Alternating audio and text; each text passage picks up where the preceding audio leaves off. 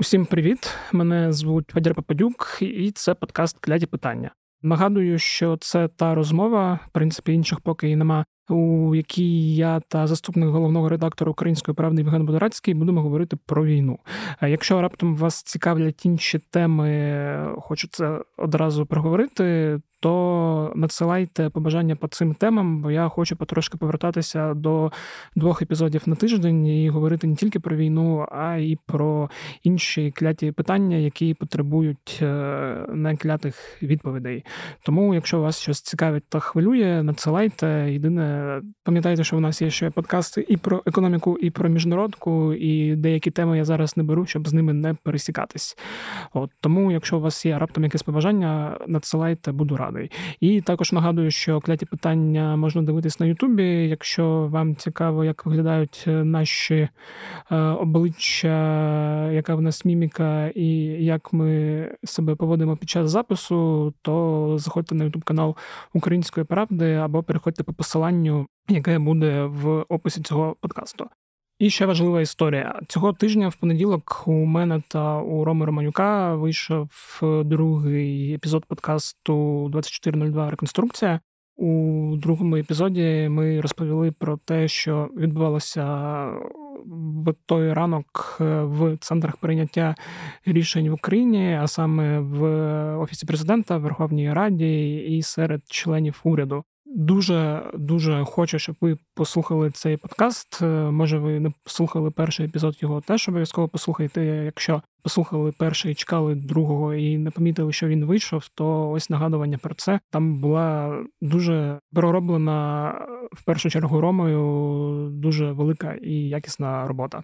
Ну а тепер давайте слухати нашу з Женєю розмову. Цього тижня ми говоримо про злив е, розвідданих, е, говоримо про ситуацію на фронтах і говоримо про електронні повістки в Росії і як це може вплинути на ситуацію у нас і, взагалі, в нашій війні з Росією.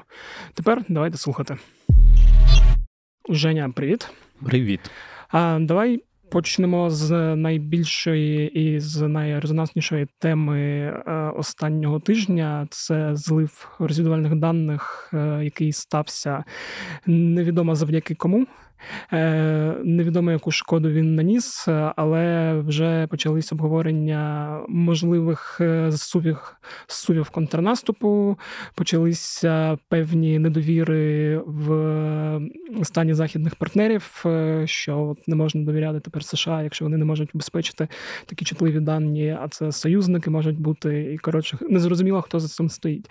І я хотів почати з того, що давай коротко нагадаємо, що взагалі відбулося і що відомо станом на зараз. А зараз у нас це 13 квітня, 12.20. Е, станом зараз ще повністю невідомо, чи це правдиві дані. Тобто ми живемо зараз в умовах постійного інформаційного такого великого великого шуму, з якого дуже важко виокремлювати інформацію, яка є правдивою, яка є неправдивою. Власне, ми будемо е, виходити саме з цього. Тому що я не можу про це не сказати, тому що ми ну, просто нагадати всім нашим е, слухачам і глядачам, що це подкаст двох журналістів, тобто людей, які працюють з інформацією. Ми не є воєнним експертом в чистому вигляді. Це я в світлі там подій зі Спартаком суботою, щоб ніхто тут не не розповідав нам, що ми тут намагаємося сильно експертно е, саме з військової точки зору до всього підходити. Ми підходимо з журналістської точки зору і саме з цих позицій відбувається наша з тобою розмова. Да, Причому е, розмова, в якій я ставлю запитання, моя ще менш експертний, ніж ти. Е, а тепер до теми безпосередньо. Як ми побачили, там різні. Е, Розгалужені зараз вже там нагромадження цієї інформації йде, все більше і більше стає незрозумілим, звідки воно пішло. Ну тому що ми можна говорити про те, що це починалось там з публікації New York Times, потім туди включились там Washington Post і інші американські видання, які е, почали говорити, що йде розслідування про е, злив даних саме безпосередньо в Штатах. Наскільки це правдиві, правдиві дані? Це найбільше питання, яке є на даний час. можна там зробити там три версії. Та? Ну, Враховуючи, що воно е, з'являлось з якихось е, форумів та воно з'явилося, геймерів. Да, воно з'явилося на цьому на Discord. Це така платформа, де там, умовно, 3-4 геймера створюють кабінет, і поки грають, е, бувають один одного в умовному Call of Duty, розмовляють та переписуються між собою. І там, от якраз сьогодні з'явилися розслідування з Washington Post про те, хто нібито це міг бути, що наче вони знайшли друзів людини, яка зливав з ніком OG, що на сленгу американському перекладається як Original Gangsta, що з чого я дуже посміявся. От і що цей OG просто потрошки-потрошки зливав документи, і в якийсь момент хтось з друзів цього Original Gangsta злив ці дані далі. Через що він був трошки засмучений і наляканий, ну а потім вже закрутилося те, що закрутилося. Ну, власне, тут ми говоримо про те, що є там три версії. Да? Це росіяни, наприклад, знайшли ці дані, і ці дані можуть бути якимись там правдивими чи не зовсім правдивими, але вони на них вийшли. Да? Саме власне самі штати могли злити е, умовно документи, які можуть бути схожими на правду. Ну, наприклад, там в деяких місцях там воно справді схоже на правду. А, І може бути, що третя сторона, там, умовно, такі якісь геймери, а, якісь хакери просто елементарно, як в нас часто бувало в нашому житті, е, просто якимось чином. Не бавились, хакали щось і дохакались, коротше, до саме таких даних. Ну, або там син якогось е, посадовця, який Виявився забув геймером, ну, який забув документи на столі, і він подумав, ти, як цікаво, можна з друзями поділитися. Чому? Ну, ну там да. умовно, це знаєш, це я так думаю, що ми будемо потроху-потроху, е, напевно, не ми, а саме всередині Сполучених Штатів Америки там підуть е, всі ці розбори того всього, що з'явилось, як з'явилось, і що з того всього що може бути правда правдою, чого не може бути правдою. Я так розумію, навіть якщо там якийсь стартовий пакет цих документів і був правдою, то зараз його вже максимально розбавили е, купою е, фейкової інформації, з якої буде складно виокремити щось, е, що буде подібне, що буде не подібне до правди, але яке можна постійно поставити під сумнів. Ну тобто, це буде це буде як як будь-яка розвідка, якщо вони десь отримують якийсь злив інформації, вони його просто потім комом забивають, різно зафлуджують цю інформацію для того, щоб не було зрозуміло, де саме з тих всіх документів, з того всього великого пакету було правда. Да, власне, якраз цього все і почалося, бо коли побачили перші документи, там були е, завищені цифри по втратам українських збройних сил і дуже сильно занищені втрати е, російських. Вони навіть настільки занищені, що навіть оці офіційні. Е, ну, дані по відкритих джерелах, які збирають там російські журналісти, що вони там нарахували всього десь біля 20 тисяч е, підтверджених там по аккаунтах в соцмережах і так далі. Вони навіть нижче, ніж ця цифра, бо в цих вже за 20 перелило, а там е, лише 17 тисяч, здається. От. Ну от і таких там деталей, таких умовно зачепок, там, де де правда, де неправда, таких дуже багато в тих документах. Я думаю, що це враховуючи специфіку нас, як журналістів, взагалі і світових журналістів, там і після історії там з Wikileaks, і багато там з Panama Papers, і все, що могло бути, да, е, всіх цих зливів, це буде темою для обговорення на дуже тривалий час, насправді. Якщо говорити про те, що Ну, треба викоримати, що там не всі документи стосувалися України, тому що ну ясно, що в нас це і в світі це перш за все е, питання було про те, що зливали дані про можливий контрнаступ типу українських ЗСУ. І ем, з того, що все там, якщо там виокремлювати, з того, що можна обговорювати, чи так, чи ні. Е, чи якісь просто ставити предметом обговорення, там, напевно, там були е, теми про відсутність, верніше, про закінчення в нас е, зенітних снарядів для наших ППО. Про що, в принципі, ми трошки могли так здогадуватись, да. і це от саме тому це може бути схоже на правду, саме тому, що ну ясно, що коли в нас ППО це С-300 і буки, переважно е, ще радянського виробництва, е, снаряди, до яких ну снаряди, ракети, зенітні, зенітні, вон їх, е, в принципі, можна знайти тільки в Росії або в сателітах Росії. Е, звісно, що нам і з тою інтенсивністю, якою нас поливала Росія масованими ракетними ударами, то в принципі можна було здогадувати, що це штука якби конечна, тобто, що в нас колись вони мають закінчитись, і е, брати її на заході майже нереально. Ну тобто, тому що їх там практично нема. Тобто, ну тобто, це може бути схоже на правду, тому що Ну, якби ну фактично, там десь там в Фінляндії можна було зачепити якісь там шматки для буків. Там нам можна було зачепити там в тій ж Словаччині. Ну там, де звідки, там нам С-300, в принципі, приходило вже там е, якісь там в якихось е, певних частинах. Тому от в цій частині воно схоже на правду, в частині того е, з підготовкою, з бригадами, з тими цифрами, які там є в тому зливі про. Е, то, що мало бути в нас. Там навіть точні цифри були, типу, що нам треба 253 танки, що нам треба там е, певна кількість людей, певна кількість бригад, які готуються. Е, всі ці цифри вони дискутовані.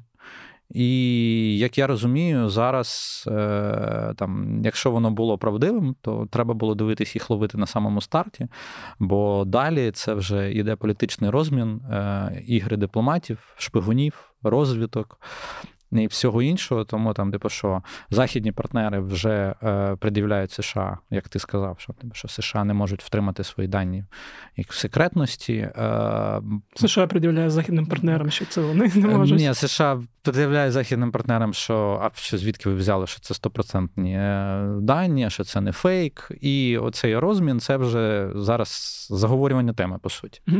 Причому цікаво, що в цей же час, як мені здається, в українському медіапросторі обговорюється тільки та інформація, яка циркулюється в західних СМІ. Е, і майже нічого не відомо про те, що про це думають е, наші топ-посадовці. І як я зрозумів, е, наш основний наратив, що це типу фейк. Ну, наші і... там з тих заяв посадовців, які в принципі як це десь вскользь коментували, та, то типу, що там пів на пів. Угу. Типу, шукайте. Ну, в принципі, воно лягає в канву е, всього контрнаступу що ну давайте шукайте. Шукайте, де там може бути правда, де там може бути неправда. Тому я не впевнений, просто що чому, до речі, українські ЗМІ про це не так багато пишуть. Я, напевно, так. Е- Зараз поясню логіку українських ЗМІ. Ми ми це не можемо перевірити ніяк, ніяким чином. Ну тобто, в нас немає е, тієї експертизи, яка би могла там якимось стовідсотково засвідчити, що ми можемо пробити точно чи так, чи ні то це все буде відбуватись перш за все в Штатах. Тому будь-які там західні змі, навіть там західноєвропейські, які будуть впевнено про щось говорити, ну теж в мене буде викликати сумнів, по суті. Mm-hmm. Ну тому що вони не будуть мати доступу до тих людей, які. Е, Проходять по цій справі, ну, ну справа є вже. Та? Е, Що вони говорять, е, як це комунікує, там, як це комунікують там посадовці в самих е, Сполучених Штатах. Я думаю, що наскільки це правда, ми побачимо по по звільненнях, по кадрових рішеннях. Тобто, якщо це там умовно, е, хоча б в якомусь е, в якихось там відсоткових пропорціях виявиться ну, виявиться правдою, то напевно ми побачимо якісь гучні відставки або може не гучні або може відкладені, які будуть відкладені в часі там до якогось певного моменту. Треба треба нагадати, напевно, що в нас скоро вибори в Штатах, і це теж не дуже приємно, напевно, для Білого Дому, вся ця ситуація. Тому що вона дуже кардинально різниця з тим, що вони говорили.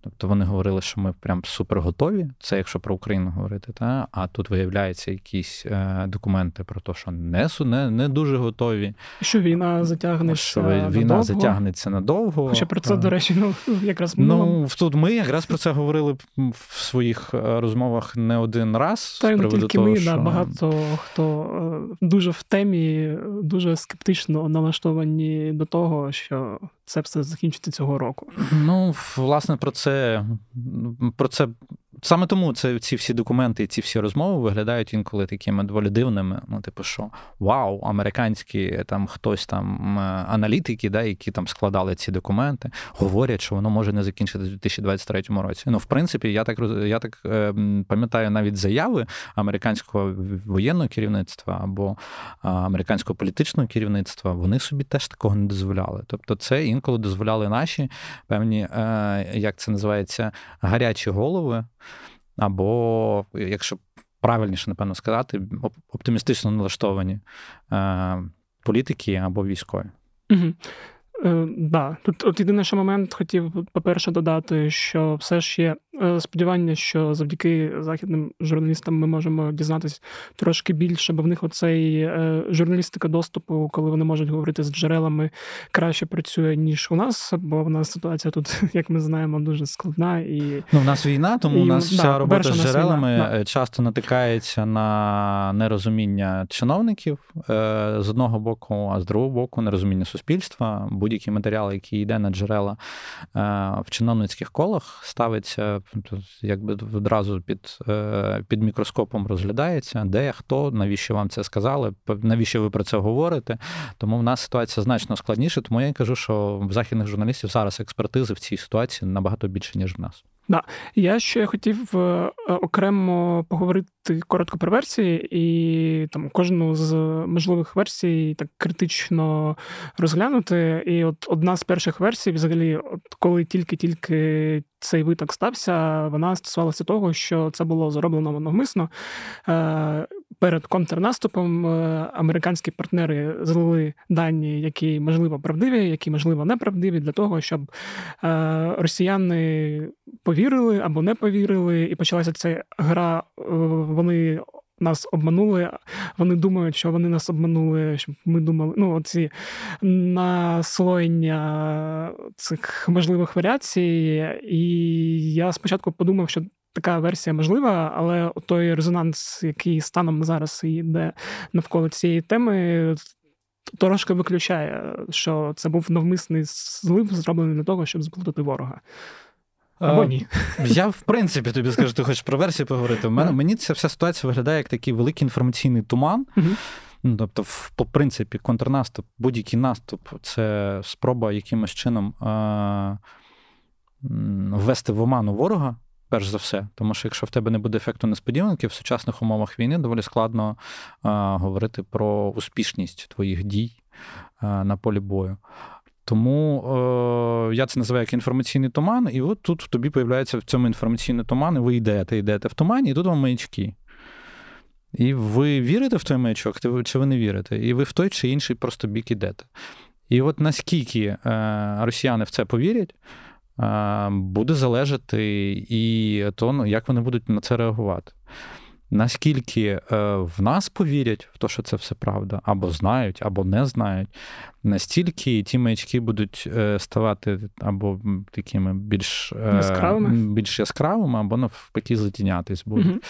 Або просто змінять. Ну, умовно, якщо це виявиться правдою, то треба буде змінювати план або не змінювати. Ну тут же ж теж, от тут от постійно. Ну, Це якась така теорія гри, коли чи ну, повірить. Ну, так, це це такий, господи, поганий. Звісно, зараз приклад буде, але це як знаєш, це як покер, в якому ти блеф або правда, і ти не знаєш, де, куди і як на це реагувати. І ти дивишся на умовно поведінку твого супротивника, і ти по ній робиш висновки, чи це е, чи він блефує, чи він говорить правду. І з того ти е, робиш свої висновки. Ну, от я думаю, що тут е, навмисно, ненавмисно. Це вже все, це вже зараз за, зафлудять, і тут якраз не буде зрозуміло нічого.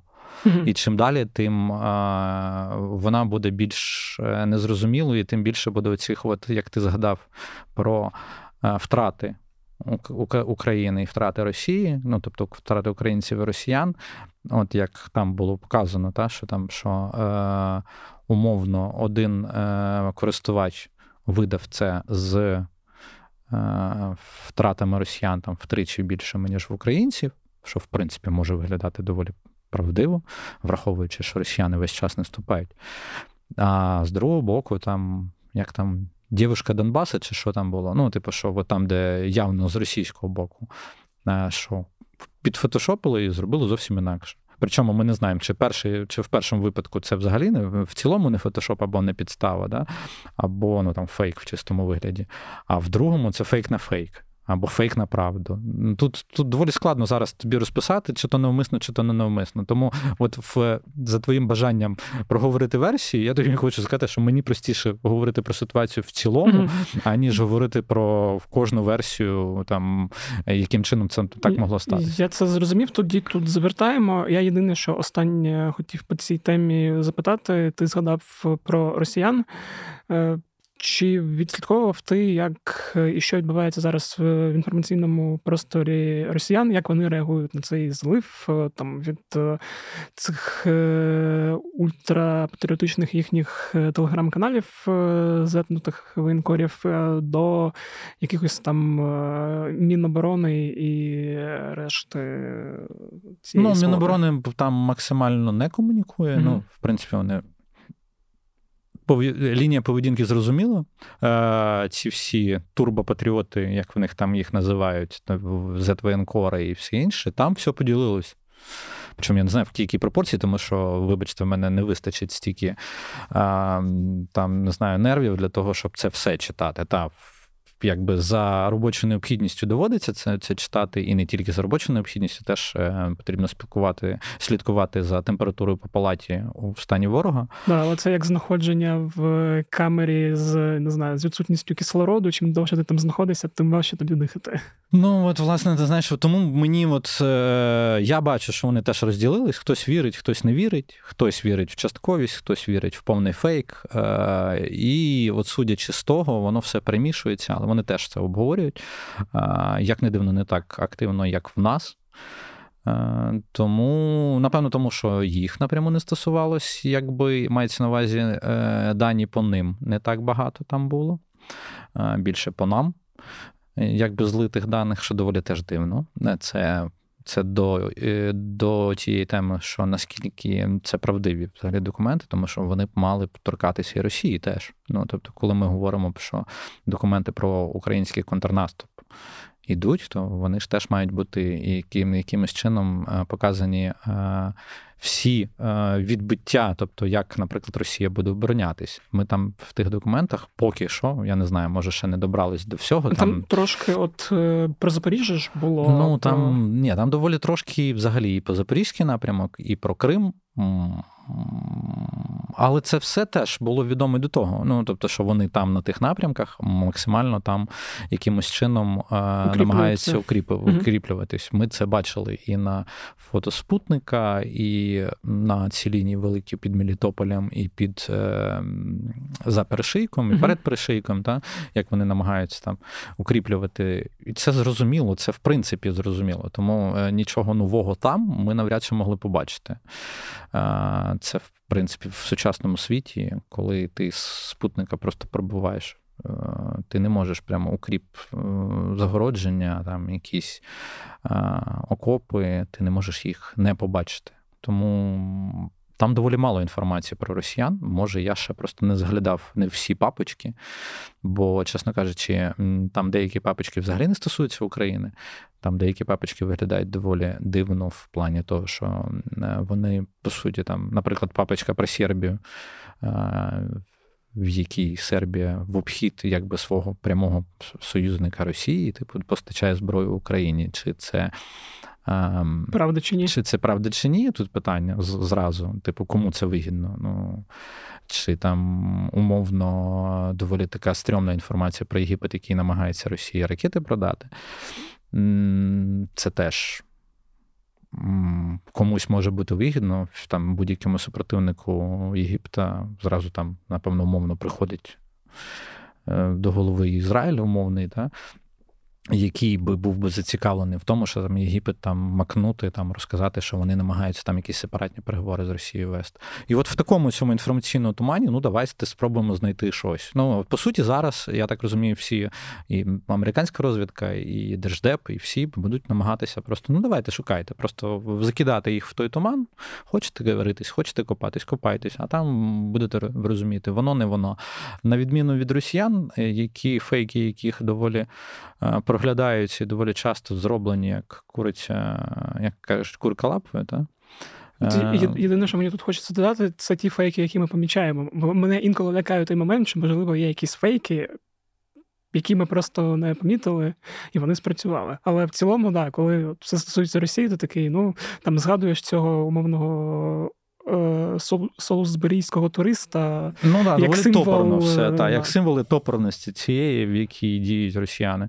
Тому ну, побачимо. Я я хотів би подивитися за розвитку. Верніше так, я би хотів би, щоб розвитку цієї ситуації взагалі не було, але він точно буде 100%. І ми про ці документи, які будуть знову вливатись, вливатись. Я думаю, що ми і з тобою ще будемо неодноразово говорити. А враховуючи там в умовах наших дій то напевно вони будуть виникати, і ми будемо щось порівнювати з тим, що там було прописано в тих документах, для того, щоб зрозуміти, а наскільки воно близьке близьке до правди. Mm-hmm. Причому, навіть якщо це правда, ну знову, якщо це правда, ну окей, давайте готуйтесь. Тобто, знову вірю, не вірю. І це постійно буде в вірю, не вірю, і це якраз лягає в цю схему інформаційного туману, в якій ми всі зараз разом з, зі всім світом заходимо. Е, зрозуміло. Тоді ще запитання про контрнаступ. Воно не буде якимось таким детальним, що ми не будемо зараз проговорювати е, терміни, е, як це може відбуватися і так далі. Мене просто тут цікавить теж в цьому контексті. Паралельно з'явилося кілька новин про те, що контрнаступ може бути перенесений, бо наче всі його очікували в весною, після того, як е, вся ця багнюка підсохне, температура буде вже стало теплою, все затвердіє, і гусенична техніка там зможе їхати. Потім з'явилися новини про перенесення його на літній період. І я так розумію, тут теж грав віру, не віру. Е, ну, знаєш, Чи мені... щось іде, е, ну, щось дійсно здвигається. Бо, ну, здається... окей, британці говорили взимку, що дадуть нам челенджери до кінця літа, е, до кінця весни, тому що контрнаступ планується на на початок літа. Угу. Говорили, говорили. Потім говорили, що ну, от челенджери прийдуть до кінця березня, тому що там треба контрнаступ швидше. Говорили, говорили. Американці говорили про весну, говорили про весну. Потім говорили про літо, говорили про літо. Ну, давай давайте, ну давайте знайдемо. Тут просто знаєш точку відліку. Тобто, в нас тепер всі говорять про перенесення контрнаступу. Перенесення з чого? От з тих всіх дат, про які говорились, да, типу, всі були більш-менш переконані, що це буде навесні. Ну, окей, а тобто ви бачили якісь там ну, там документи, якісь там, ну окей, давайте. Ну і ну, взагалі в, е, в голові в будь-якої людини має виникати питання: ну да, от ми зараз тупо анонсуємо, типу, давайте ми 5 числа підемо. Да, ну, тобто, самі Афіші в всіх е- містах на білбордах. Там. Ну, знову ж таки, як. Е- як все відбувалося з росіянами в той самий момент 2022 року? Дат там було багато. Ну, тобто вони підуть в січні-лютому, вони підуть тоді, потім 16 лютого всі вже очікували всього, всього, всього. Потім ще одна дата була 22 лютого, зрештою було 24-го. Потрапити це теж такий, знаєш, угадайка. Ну, ну давайте, вгадуйте, ну, типу, чи чи було правдою. там. Ну, чисто з воєнної точки зору, ну да, поки не підсохне, ну немає сенсу йти але можуть бути і інші варіанти, навіть більш ризиковані, і е, в більш ризикованих погодних умовах, або в більш статичних, стабільних погодних умовах. Ну, якщо ми говоримо там про погодні умови, напевно, ми далі про це будемо говорити, то вони поки що, в принципі, не дозволяють цього робити. Тому е, з чого ми переносимо? Е, ми переносимо чи погода переносить? Ну тут знову, ну тобто, нам погода не дозволяє це зробити, чи нам не дозволяє те, що прописано в тих документах е, взлитих, типу, що от воно мало бути, але ми приносимо, тому що там погана мотивація в армії, е, немає ну, озброєння або і так далі. Ну да, ну мені взагалі здається, що. І це така очевидна думка, що контрнаступ не має бути тоді, коли його там хтось оголосив, бо він має наступати тоді, коли там збройні сили будуть повністю готові, і у вищого керівництва буде впевненість у тому, що от якщо ми підемо зараз, то це є висока вирогідність того, що воно буде вдало. Тобто, якщо суспільство очікує, що воно там буде в травні, а його нема, мені здається, якраз проблеми суспільства, бо ну знову ж таки те, що ти постійно повторюєш, що вищому керівництву краще ну видніше, враховуючи вони всі, бачать ситуацію. Да, вони бачать ситуацію, в них є всі дані, і в нас є тільки не знаю, як е, в Платоновській печері ми бачимо не світло, ми бачимо тінь, а то й навіть тінь від тіні того, що є насправді. Ну, тому я й кажу, що типу, що ось вам ну, контрнаступ, контрнаступ перенесли. Ну окей, давайте будемо там говорити, що контрнаступ перенесли. Перенесли звідки, куди? Окей, е, тоді тут теж зупиняємось. Е, давай краще поговоримо про ситуацію на фронтах і що зараз відбувається.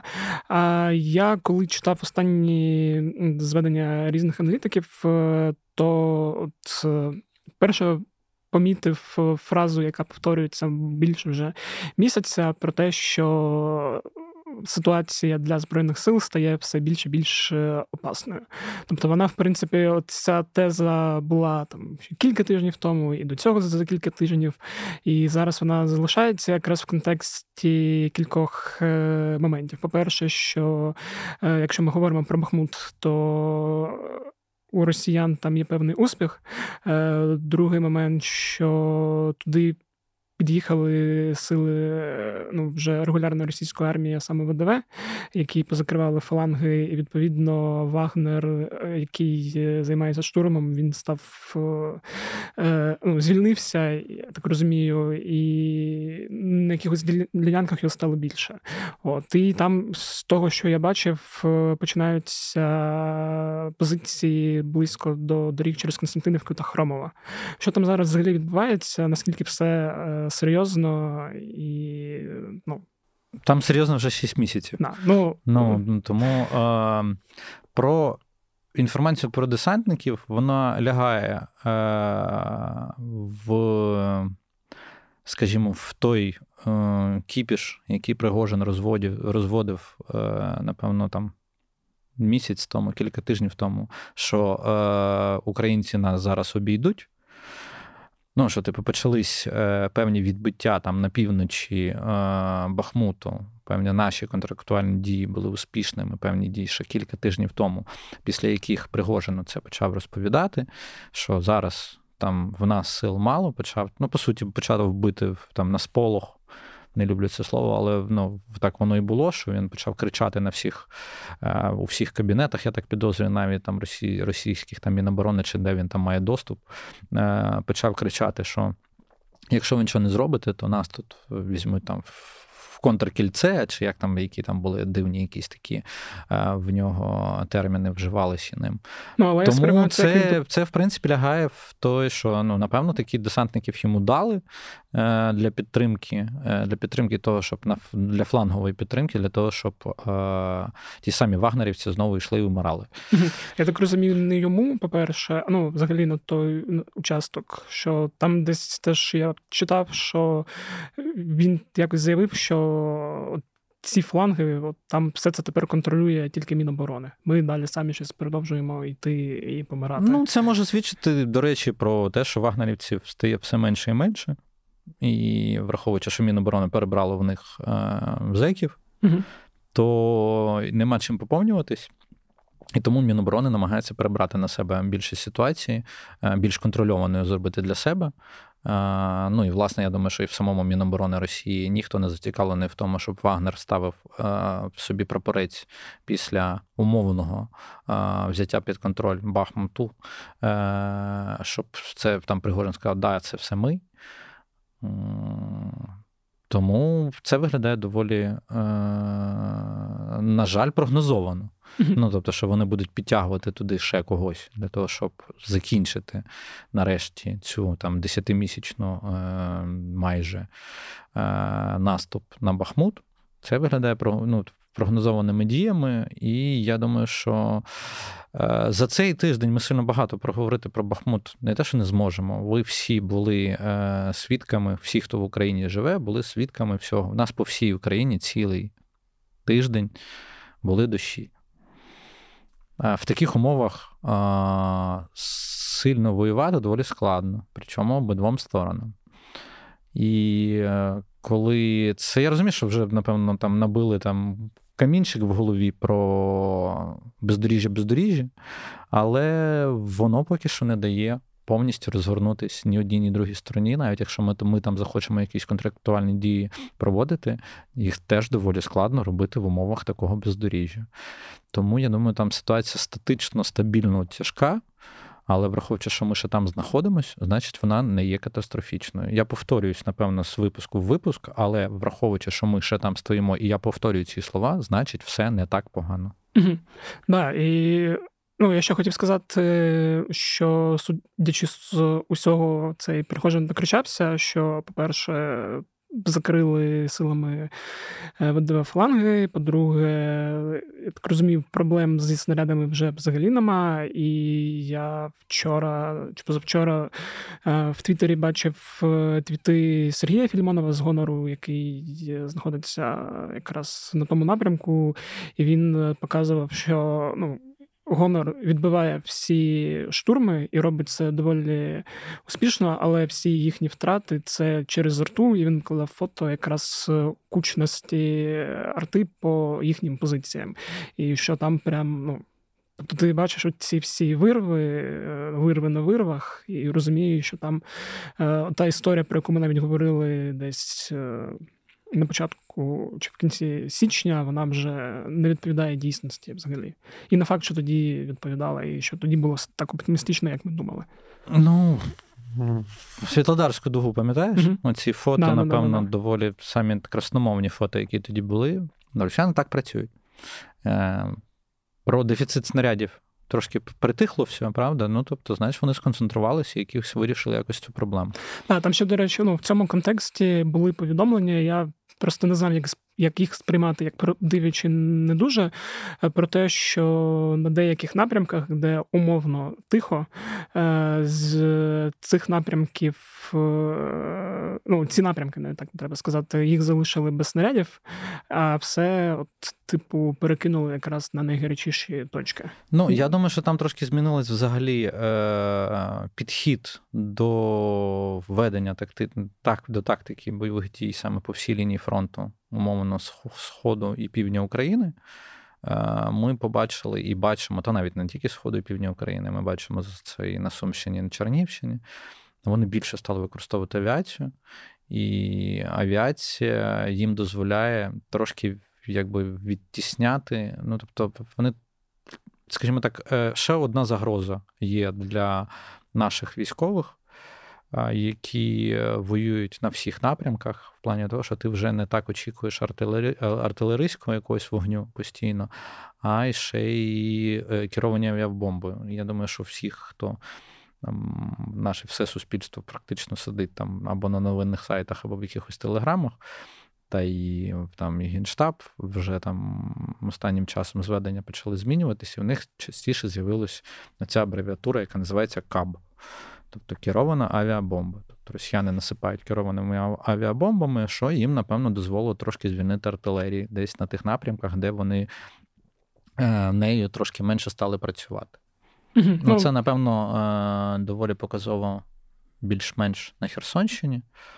Е, що ми там все частіше бачимо саме авіаційні удари, і трошки менше стало артилерійських ударів їх менше стало, напевно, не тому, що е, росіяни втратили або дефіцит снарядів, а можливо, якраз тому, що вони їх перевели, перевезли на ті ділянки, які вони вважають е, для себе найбільш е, пріоритетними. Да, ну власне, треба ще нагадати, що про цю тему ми детально говорили минулого епізоду. Ти пояснював, в чому загроза і проблема цих керованих авіабомб, і говорив про те, що нам може допомогти, е, щоб з цим е, боротися. F-16 нам може допомогти.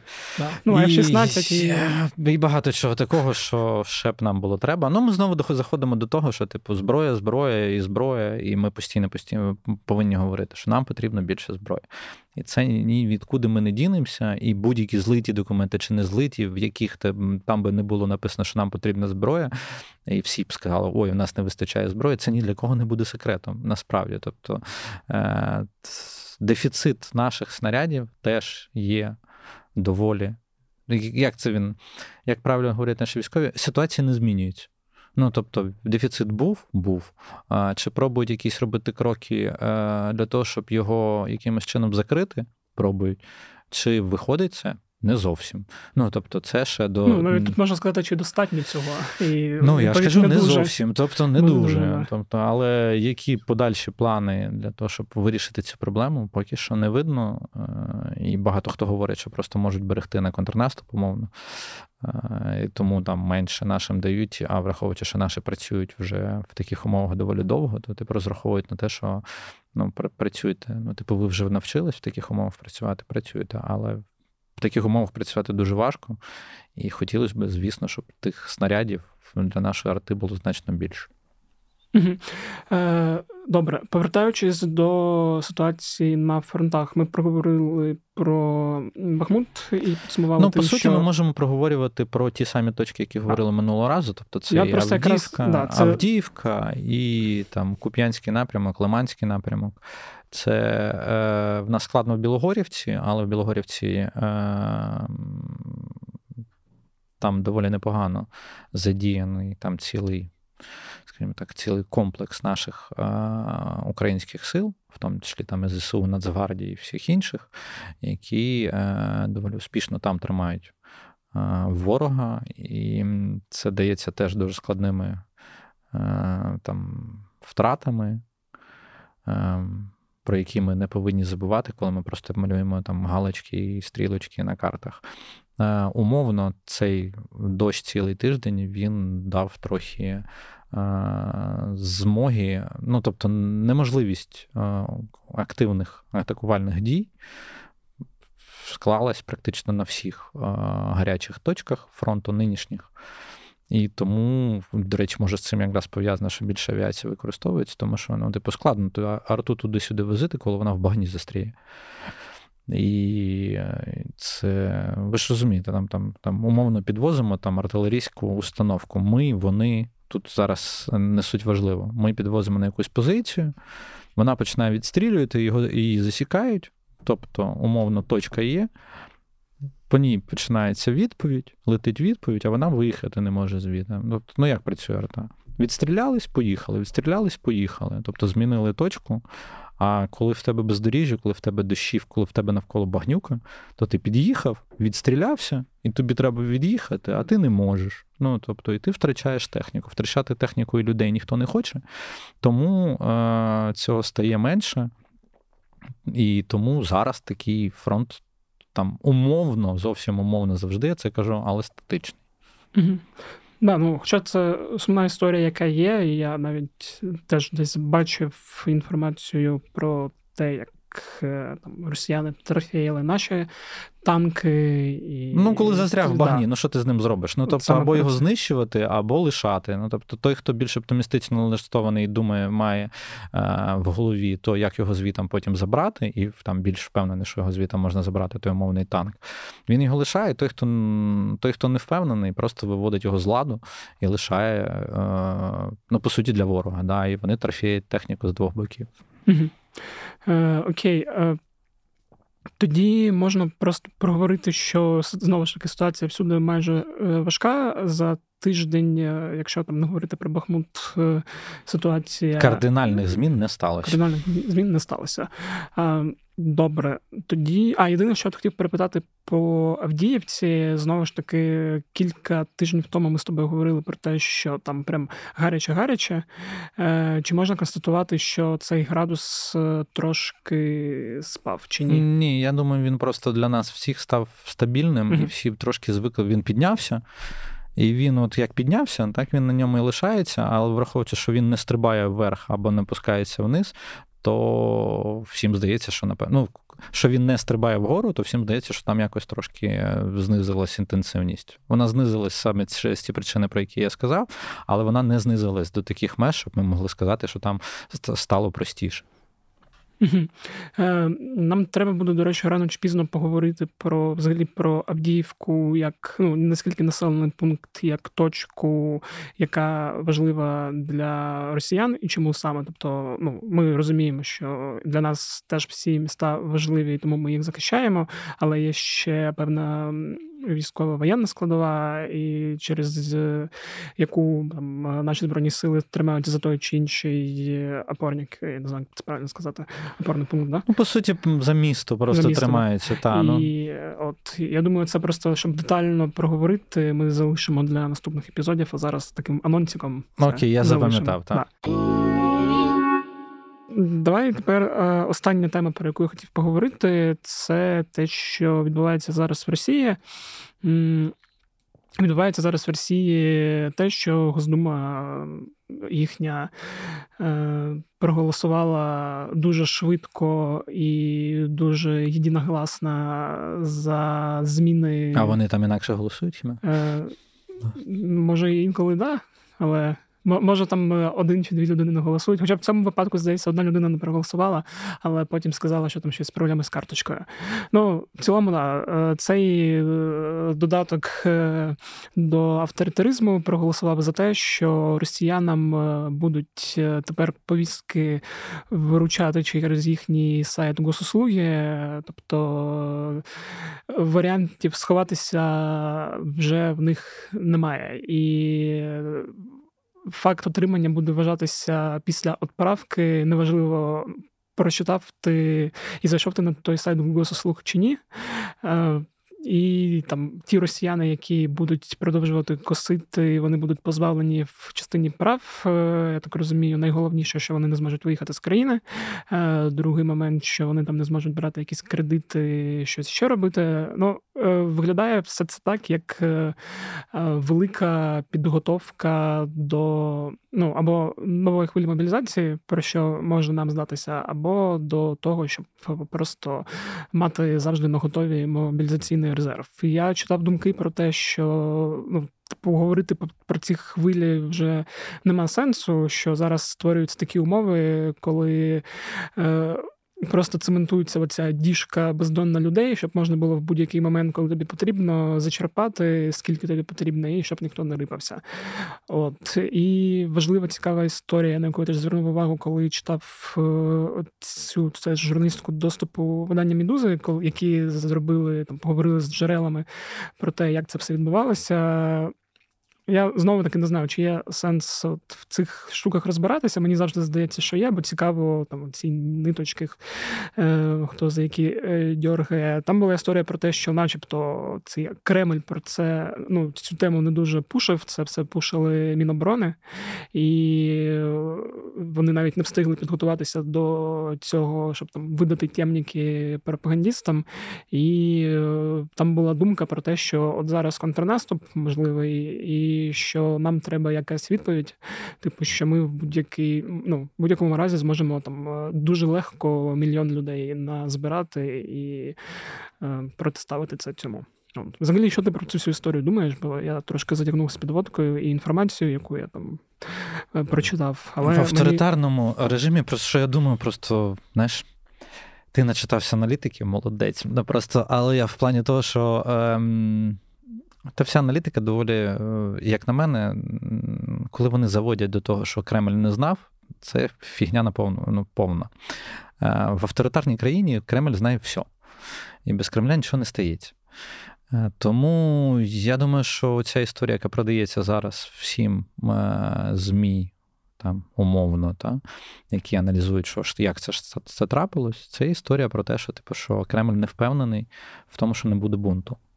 Ну, типу, перенесення Тому достатньо простіше перенесення відповідальності на Міноборони, яке можливо потім в будь-який момент сказати, що ой-яй-яй, Міноборони погарячкувало. Тобто пробити, як на це реагує суспільство, якщо воно реагує там бунтами, значить, коротше, Міноборони погане. Зараз зараз ми якось ту ситуацію трошки відгорнемо назад.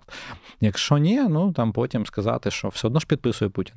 Ну, Тобто Путін підписує, потім знову дивиться там день-два, типу, на її реакцію, а потім десь в якихось його заявах скаже, що ну так, треба було, бачите, ми все правильно зробили. Насправді, це ем, я би це назвав навіть електронними повістками. Mm-hmm.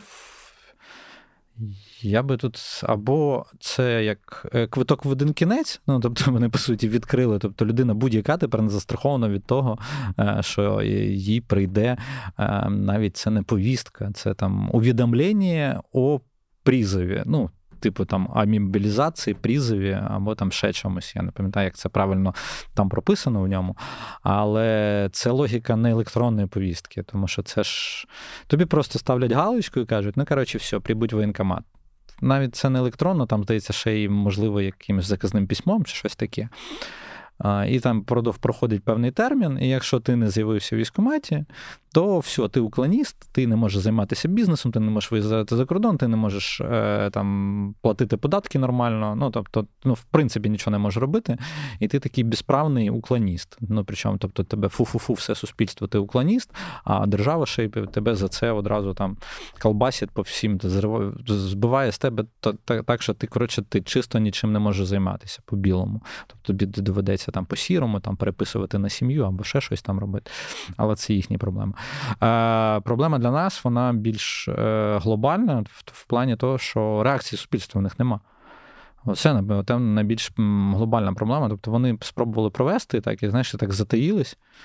Типу, підписувати, не підписувати. Я думаю, підпише, тому що немає ніякої реакції, по суті. Ну, тобто, суспільство або не зрозуміло, що їм відкрили ящик Пандори, і типу, це квиток в один кінець майже для всіх, е, для всього там там чоловічої частини суспільства, ну і там і жіночої, там в певних там професіях теж, що їм просто кажуть, що типу, ти все одно підеш. Це по суті, там я би я би це назвав відкрита мобілізація. Все, вже не треба говорити про ні про які хвилі, вже не треба говорити ні про якісь там е, можливі, там, я не знаю, е, туди підеш, не туди підеш, е, туди вкинуть тебе, не туди кинуть тебе. Срочник, ти мобілізований. Це просто тобі відкривають, відкривають можливість державі викликати будь-кого в будь-який момент. Все, крапка. Тобто вони закінчили історію з хвилями мобілізації, які там очікували, очікували придумали, е, загнали, як я зрозумів, в е, ЗМІ розмову розмову е, про електронні повістки. А потім ЗМІ, після того, як цей закон був прийнятий, уважно все прочитали і зрозумі... і прифігіли про те, що їх загнали в ту пастку інформаційну, що вони розповідали постійно про електронні повістки, а насправді це по суті або відкрита повістка, там, типу, вічно відкрита повістка, або там умовно можна сказати скасування повісток як таких. Тобто ти попадаєш в ситуацію, коли все, вже більше нічого не треба вирішувати. Їм, ну, типу, державі, Міноборони їхньому вже не треба думати, яким чином загортати в, е, в які документальні підтвердження, загортати те, що вони там будуть мобілізовувати всіх підряд. Тепер вони можуть це робити постійно і враховуючи те, що може бути е, там наслідком того, що ти туди не прийдеш, то все, це тупо примусова мобілізація просто з відкритою датою.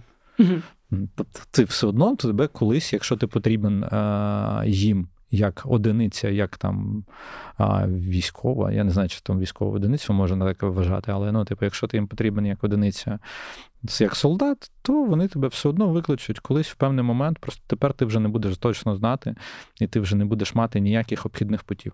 Все, ти не можеш обійти це, тому що вони тупо тобі, по суті, в обов'язковому порядку це дають. Все, ну тобто тепер вже е, можна буде говорити, типу, що той, хто не встиг виїхати в них, Якщо такі були, які хтось хотів а, там умовно, я живу в Росії, я патріот Росії, типу, а ну я не пойду воювати з Україною. То зараз вже так не вийде. Ну, тобто, або умовно там. Ну, може, в них там ще є тиждень.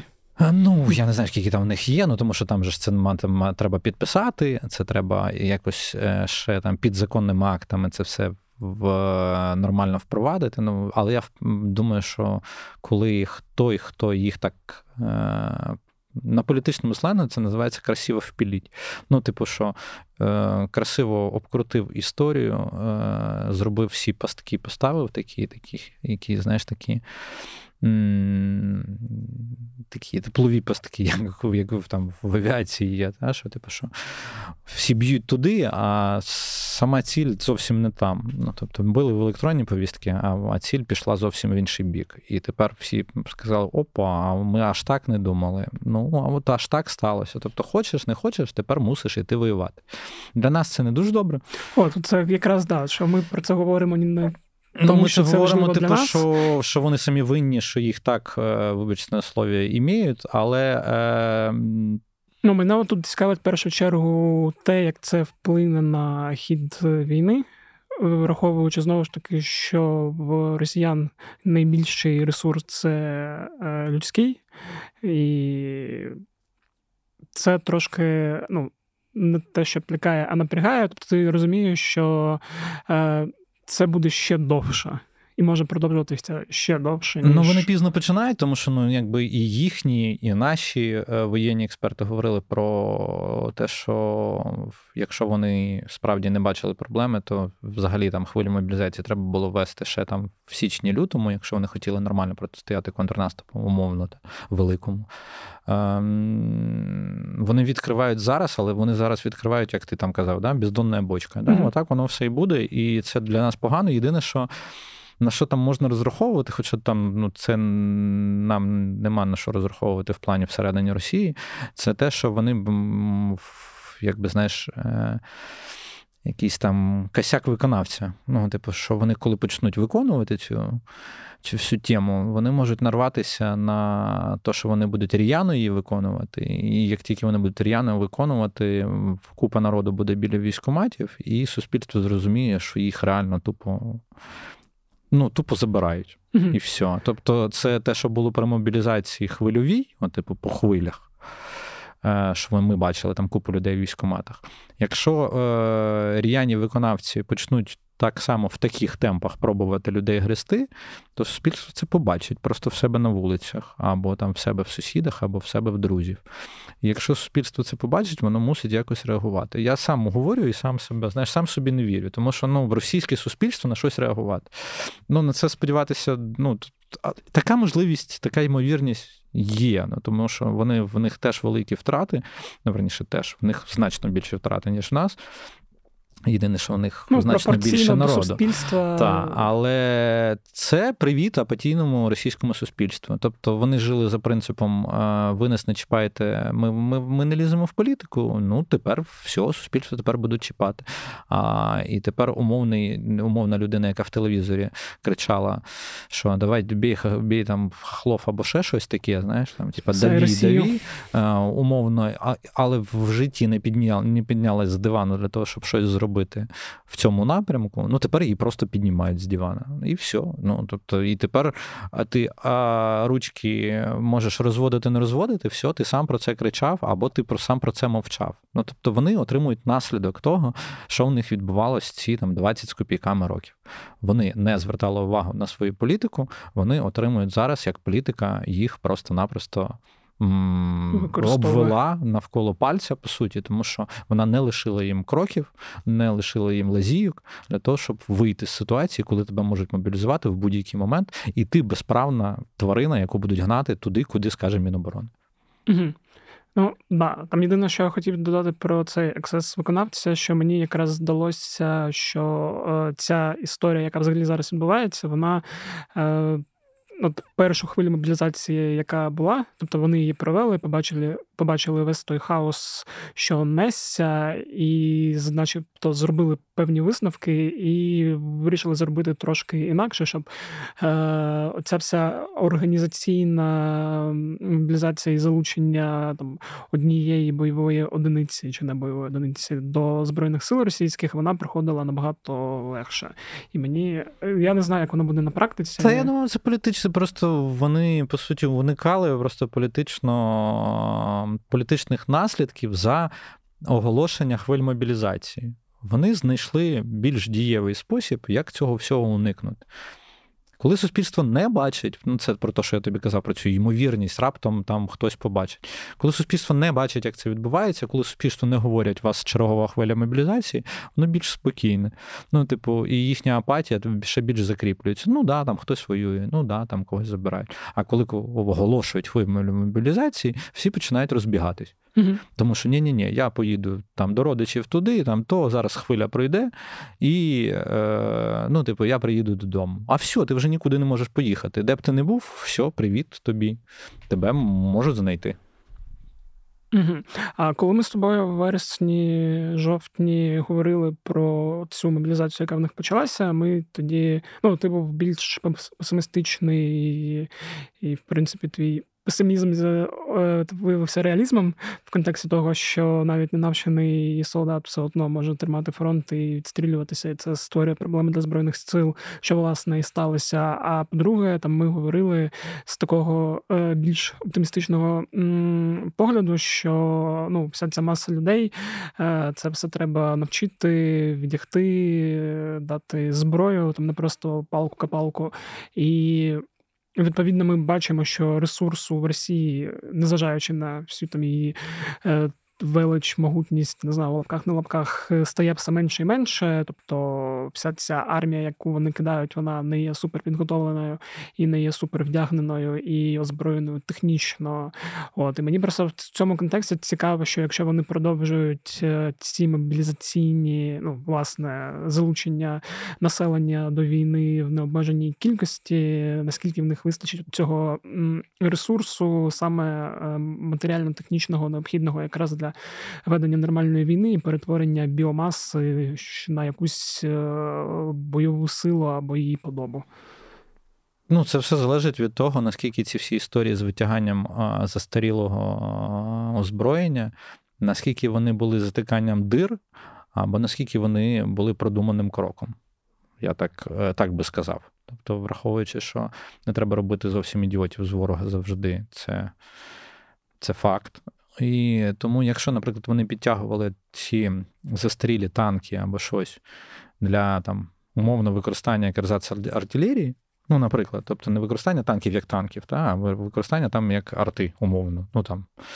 Е, то тоді може мати сенс, що вони можуть просто переінакшити перенаксити саму тактику використання своєї зброї. І тому ми можемо ще побачити, там, що там, поки е, нам з заходу приходить якесь озброєння, ми ж не знаємо, може в них там заводи працюють і теж чекають, типу, ну давайте, ви понаступайте, контрнаступайте, контрнаступайте. Ми поки повідбиваємо з цією всією застрілою технікою, а потім ми е, захочемо зробити якийсь контрнаступ на контрнаступ умовний, та, і ми вам покажемо все те, що ми там зберегли в схоронах нас ну, в схоронах росіян, не дай Боже такого. Е, ну, типу, що десь в них там в закутках, в ангарах ще десь лежить якась е, техніка, яка готується до там умовно ще однієї хвилі їхнього наступу, і ми її там можемо побачити. Ми ж е, фактично, по за логікою того, що ми бачимо застарілу техніку, всі роблять один єдиний висновок. Типу, що ого, у них все закінчилось. А давайте подумаємо над варіантами. А можливо, ще один варіант, може в них не закінчилось, а вони хочуть саме цією застарілою технікою спробувати збити наш е, наш контрнаступ, а потім спробувати наступати якоюсь технікою, яку вони або притримали, або зараз виготовляють. Да, там виготовлення цієї техніки в них дуже дуже дуже сумнівне. Ну, в плані, чи ну, є в них ресурси. Ну чи є в них ресурси швидко це робити, та що вони це все повільно роблять в основному. Але з огляду, що і нам швидко техніка не приходить всі варіанти можливі. Тому я би не поспішав говорити, що вони не зможуть тих мобілізованих е, посадити і озброїти. ну якось вони впорались з е, тією самою з тим всім сречом, який в них на початку був. Якось ми вже менше чуємо історію про там іржаві автомати або ще щось. Менше чуємо. Ми чуємо тільки про застарілу техніку, яку вони знімали зі зберігання. І ми її, до речі, на на фронті ми її не так сильно бачимо. Ми бачимо її в основному десь в. Ну, перевезення в перевезення кудись десь. Ну, тобто, поближче до фронту, окей, а на самому фронті прямо таких зразків там застарілої техніки я поки що не спостерігав. Тому побачимо. Ну тобто, це треба дивитись за розвитком ситуації. Те, що в них відбулась е, оця, то що там, те, що вони зробили відкриту мобілізацію, по суті, відкрили просто можливість мобілізації, це погано. Е, Окей, ну я думаю, ми до цієї теми, можливо, раз або кілька разів повернемося. Знову ж таки через її важливість е, е, для нас і наших збройних сил, і ну те, як воно може впливати на хід війни. Тому будемо слідкувати, як ми там знову ж таки в кінці вересня, в жовтні слідкували за мобілізацією і за тим, як вона відбувалася. А наче ми поговорили про все, про що хотіли. Е, як завжди.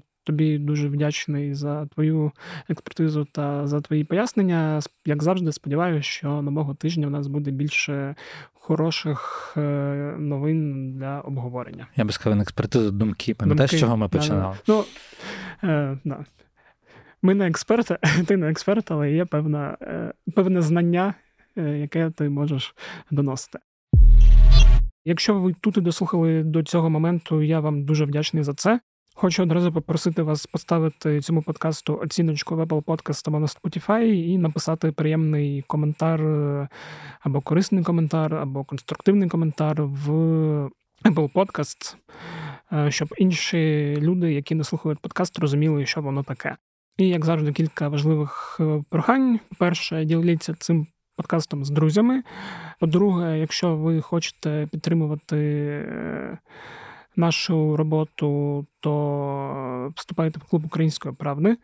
І по-третє, заходьте частіше в розділ з подкастами на українській правді і починайте слухати інші наші подкасти, які в нас виходять. Ми зараз створили вже повноцінний розділ, коли в нас є по епізоду кожного дня, інколи навіть по два епізоди, і там робиться багато гарних подкастів. Тож е, не пропустіть, може знайдете для себе щось цікаве. Ну і найголовніше це нагадування про те, що якщо ви сьогодні ще не донатили, обов'язково закиньте на Збройні Сили якісь 50 гривень. А якщо можете більше, то взагалі буде ідеально. На цьому все. З вами був Федір Попадюк. Скоро почуємось і бувайте здорові!